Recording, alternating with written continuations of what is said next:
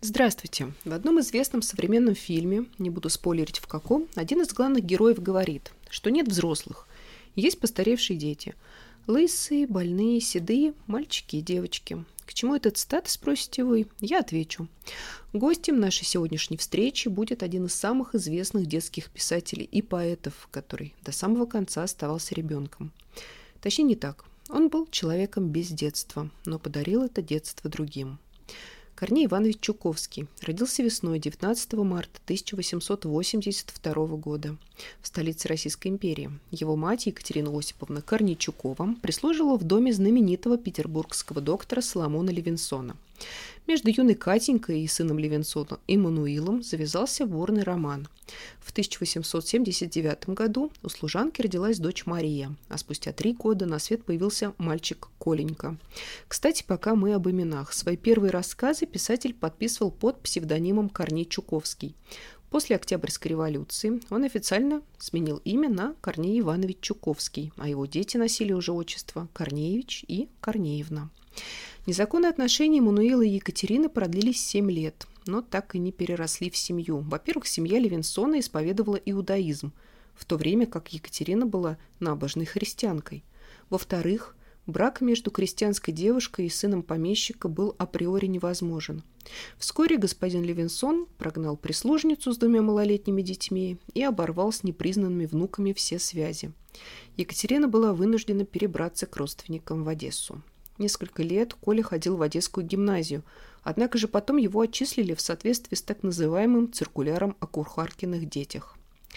Этот циркуляр был принят в 1887 году и предписывал освобождать гимназии и прогимназии от детей кучеров, лакеев, прачек, мелких лавочников и тому подобных людей, детям коих, за исключением разве одаренных гениальными способностями, вовсе не следует стремиться к среднему и высшему образованию. Коля Корнейчуков ни в коей мере не считался одаренным гениальными способностями. По большому счету он был двоечником, и не исключено, что если бы не циркуляр, его отчислили просто за неуспеваемость.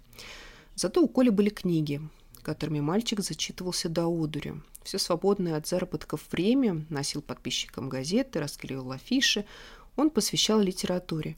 И не только как читатель, но и как начинающий популяризатор. На Одесском пляже сформировался своего рода клуб, в который входила местная детвора. Неформальным лидером этого клуба стал именно Корнейчуков. Дети сидели либо в коломашках, больших коробках для мусора, либо уходили в море на весельной лодке, и Корней Иванович пересказывал прочитанное. Очень увлеченно пересказывал, дети его любили. Взрослая жизнь явилась постепенно, незаметно, вроде бы еще и возиться на пляже с детворой, а уже состоялся первый литературный дебют в одесских новостях. На гонорар, на гонорар 7 рублей были куплены рубашка и штаны. Гордости выше крыши. Спустя два года, в 1903 году, юношу отправляют от газеты в командировку в Лондон. Вдруг обнаружилось, что он единственный в одесских новостях знает английский. Правда, в самой Англии выяснилось, что на английском он умеет только читать и писать, а говорить и слушать вообще не в состоянии. Дело в том, что, будучи еще мальчишкой, он выучил язык по самоучителю, из которого были вырваны все страницы, относящиеся к произношению. Бедняга выговаривал английские слова так, как они звучали бы в русской транскрипции.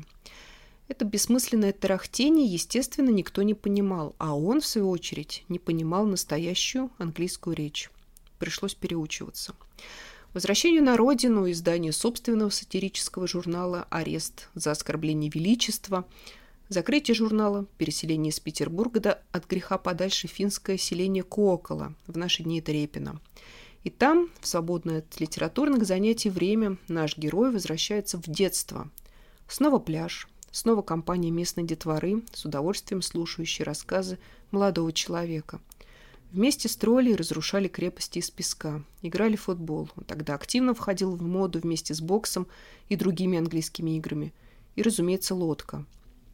Компания уплывала далеко от берега, и все, и Чуковский, и его юные друзья читали друг другу стихи. Придумывали загадки, ходили как коты по заборам, устраивали настоящий театр, прятались, находили друг друга – а еще воровали воду у соседа, Ильи Репина. На самом деле, разумеется, никто ничего не воровал, а просто наливали из колодца, но поскольку Репин просил его не отвлекать, надо было делать это очень тихо, как будто бы тайком. Словом, все было почти так, как на одесских пляжах, только без унижений и без нищеты.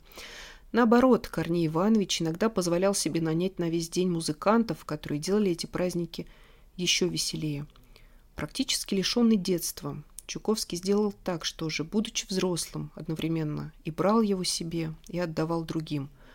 Удивительная форма благотворительности, при которой чем больше ты отдаешь, тем больше к тебе приходит, притом в самом буквальном смысле и прямо сейчас.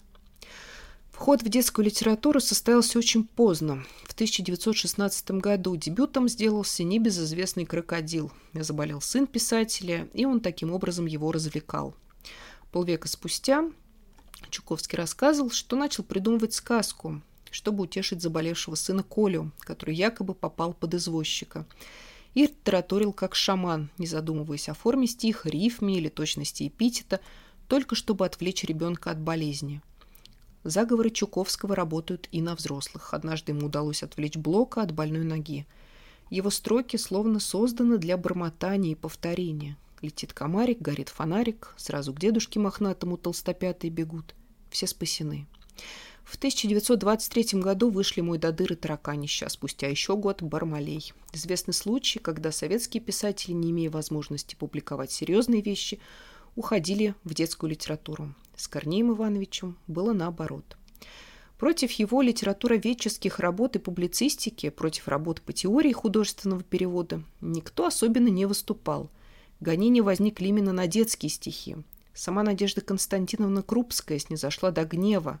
Такая болтовня, неуважение к ребенку. Сначала его манят пряником, веселыми, невинными рифмами и комичными образами, а попутно дают глотать какую-то муть, которая не пройдет бесследно для него. Я думаю, крокодил ребятам нашим давать не надо. Спустя век трудно сказать, что это была такая уж плохая идея – написать крокодила. Наверное, наше собственное детство без крокодила и бармалея точно бы заметно обеднела, и нашим детям сказки Чуковского нужны не меньше. Они одновременно завлекать сюжетом и понятны реалиями. Простые и высоколитературные его строки моментально запоминаются. Кто говорит «слон»? Откуда? От верблюда. Что вам надо? Шоколада. Они точные, веселые и совершенно лишены пошлости. А взрослым эти сказки так и тянет читать уже как аллегория. Вот они почти никогда не задумывались таковыми. Крокодил написан где-то в 1916 году, а задумал он был и того раньше. Но все же современники уверенно читали его как иносказание о Корниловском мятеже. Тараканище был задуман в 21-м, а опубликован в 23-м, и в нем все равно видели смелую пародию на Сталина. О чем сам Чуковский, который Сталина любил, с удивлением узнал только в 56-м. Крамольная сказка чуть ли не единственная из всех его текстов свободно переиздавалась, даже когда весь остальной Чуковский был под запретом. И в 1936-м, и в 1937-м. В 1930 году на 16-м партийном съезде ее процитировал сам Сталин, правда, не сославшись на источник, за что Чуковский, и не совсем в шутку, обвинил его в плагиате. Но, может, именно сталинское признание привело к тому, что вместо ареста Чуковский получил в переделке на дачу – еще 30 лет жег там свой знаменитый костер. До самой старости он развлекался с тамошними мальчишками и девчонками, как некогда с одесскими, а затем и с коколскими. И только «Приключения Бибигона», последняя сказка Чуковского, написанная победным летом 45 -го года, была попыткой актуального политического выступления, а в итоге стала комической неудачей. Героическое опять превращается в комическое, большое в малое, Лилипутик-герой скачет на утенке, сражается с грозным индюком, живет в игрушечном домике в зелененьком камзольчике. Неудивительно, что Бибигон взбаламутил цензурное море и больше Чуковский сказок не писал. Правда, по-настоящему он бросил их писать задолго до этого, когда в 1929 году клеймить Чуковщину бросилась вся советская пресса. Он вынужден был отречься от своих сказок публично в литературной газете – а сразу после этого заболела туберкулезом любимая младшая дочь Мурочка. С ее смертью вдохновение оставило писателя окончательно. В голове у меня толпились чудесные сюжеты новых сказок, Но эти изуверы убедили меня, что мои сказки действительно никому не нужны, и я не написал ни одной строки. В 11 лет Мурочка заболела туберкулезом и медленно увидала на глазах родителей. Чуковский подробно описывал свои переживания вплоть до последнего дня жизни любимой дочери. А ведь именно она стала героиней и вдохновением для самых известных произведений писателя «Муха-цокотуха», «Путаница», «Тараканище», «Мой додыр». Но вернемся к Надежде Константиновне и ее громких словах. Возник обличительный термин «чуковщина», Корней Иванович делает вид, что повинился, что воспринял критику старших товарищей, что больше не будет писать такие глупые и идеологически несовершенные сказки. Пообещал засесть за новую работу в новом духе. Даже название придумал «Веселая колхозия». Обманул, конечно, никакой колхозии он не писал, да и не собирался. Продолжал творить в привычном жар... жанре болтовни. А так как все это происходило на фоне общенародного признания и всеобщей любви – то ничего ему за это не было. Доходило до абсурда. В то время, когда в Москве власти клеймили Чуковского, в Сталинграде, ныне Волгоград, перед музеем обороны Царицына, это еще одно название этого города, установили фонтан Бармалей, работы скульптора Рамуальда Иотка, естественно, по мотивам сказок Корнея Ивановича. А потом копии этого фонтана разошлись по всей стране, они появились в Воронеже, в Днепропетровске, ныне Днепр, Оренбурге, Казани, Перми и Чернигове. При всем при этом Корней Иванович никогда не кривил душой и говорил исключительно то, что он думает. Всем усходило с рук. Всерьез обидеть этого лукавого, талантливого и честного до неприличия ребенка никто не решался. Корней Иванович совсем не повзрослел. Известен случай, когда на одном из костров, устроенных Чуковским, Агния Барто спросила, кто из вас лучше всех помнит мой Дадыра? И Корней Иванович громко крикнул «Я». Когда 80-летнему писателю присвоили степень доктора литературы Оксфордского университета, художник Лев Малаховский изобразил его в профессорской мантии, скачущем со скамейки на скамейку в окружении переделскинской детворы. А скачался он на 88-м году жизни, во что, естественно, никто не мог поверить. Корней Чуковский вошел в историю русской литературы как поэт, прозаик, переводчик, журналист, публицист и литературный критик – но больше всего он запомнился как автор детских произведений. Его перу принадлежат «Мой додыр», «Муха-цикатуха», «Тараканище» и много других сказок, стихов, рассказов. За 80 лет жизни он создал множество прекрасных творений, которые до сих пор находят отклик в сердцах людей. Он с первых своих страниц обещал, что все будет хорошо, и никогда в этом не обманывал. У него было удивительное все-таки умение изображать любой мир как ласковый и дружный – все здесь существуют вместе, все едины. Этого единства, взаимной теплоты в современном пространстве очень не хватает. Как невелик был Чуковский, как невысоко горел его костер, всех ему не обогреть. Но как хорошо, что иногда к этому теплу можно возвращаться.